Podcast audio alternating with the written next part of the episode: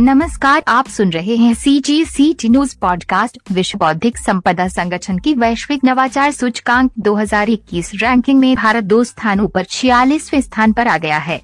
भारत पिछले कई वर्षों में वैश्विक नवाचार सूचकांक जीआईआई की रैंकिंग में लगातार सुधार कर रहा है।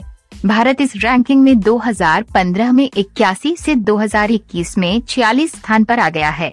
कोविड महामारी के कारण पैदा हुए अभूतपूर्व संकट के खिलाफ हमारी लड़ाई में नवाचार सबसे आगे रहा है और ये देश को विकास के पथ पर अग्रसर करने और आत्मनिर्भर बनाने में महत्वपूर्ण साबित होगा, जैसा कि प्रधानमंत्री के आत्मनिर्भर भारत आह्वान में निहित है।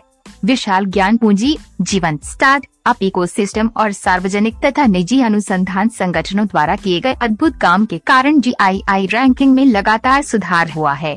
परमाणु ऊर्जा विभाग विज्ञान और प्रौद्योगिकी विभाग, जैव प्रौद्योगिकी विभाग और अंतरिक्ष विभाग जैसे वैज्ञानिक विभागों ने राष्ट्रीय नवाचार इकोसिस्टम को समृद्ध बनाने में महत्वपूर्ण भूमिका निभाई है। नीति आयोग विभिन्न क्षेत्रों, जैसे इलेक्ट्रिक वाहन, जैव प्रौद्योगिकी, नैनो प्रौद्योगिकी, अंतरिक्ष, वैकल्पिक ऊर्जा स्रोत आदि में नीति नेतृत्व में नवाचार लाने हेतु राष्ट्रीय प्रयासों को अनुकूल सुनिश्चित करने के लिए अथक प्रयास कर रहा है।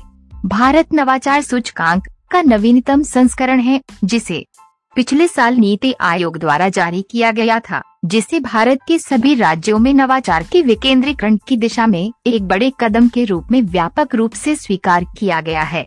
नीति आयोग द्वारा वैश्विक रैंकिंग में भारत की स्थिति की निगरानी और मूल्यांकन पर निरंतर ज़ोर दिया गया है, जिसमें जी भी शामिल है। जैसे जैसे हम जीवन और आजीविका को बचाने और राष्ट्रीय आर्थिक विकास प्रक्षेत्र को आकार देने की दिशा में आगे बढ़ते हैं। वैसे वैसे ही जी आई आई दो हज़ार इक्कीस सभी देशों के लिए उनकी नवाचार क्षमताओं और तत्परता का आकलन करने के लिए एक महत्वपूर्ण संदर्भ बिंदु होगा, जो आर्थिक सुधार को बढ़ावा देने में एक लंबी दूरी तय करेगा। वैश्विक नवाचार सूचकांक, दुनिया भर की सरकारों के लिए अपने अपने देशों में सामाजिक और आर्थिक परिवर्तनों का आकलन करने का आधार है। पिछले कुछ वर्षों में वैश्विक नवाचार सूचकांक ने खुद को विभिन्न सरकारों के लिए एक नीति उपकरण के रूप में स्थापित किया है और उन्हें मौजूदा स्थिति को प्रदर्शित करने में मदद की है। भारतीय उद्योग परिसंघ सी आई आई भी एक नवाचार संचालित अर्थव्यवस्था की दिशा में भारत की यात्रा के पथ प्रदर्शक के रूप में आगे बढ़ रहा है। इस वर्ष, नीति आयोग सी आई आई और विश्व बौद्धिक संपदा संगठन WIPO के साथ साझेदारी में 21 से 22 सितंबर 2021 के दौरान वर्चुअल माध्यम से वैश्विक नवाचार कॉन्क्लेव की। मेजबानी कर रहा है।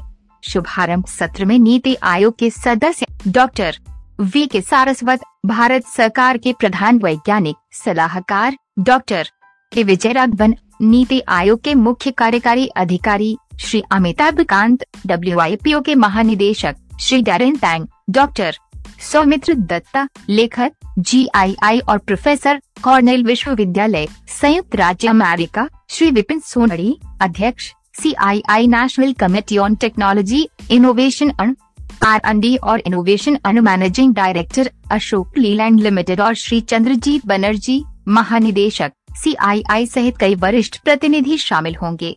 वर्चुअल माध्यम से 21 से 22 सितंबर 2021 के दौरान भारत में शुरू हो रहे वैश्विक नवाचार कॉन्क्लेव और वैश्विक नवाचार सूचकांक 2021 में शामिल होने के लिए कृपया निम्नलिखित link H T T P S colon slash slash W W W dot C dot I N slash globino के माध्यम से पंजीकरण करें।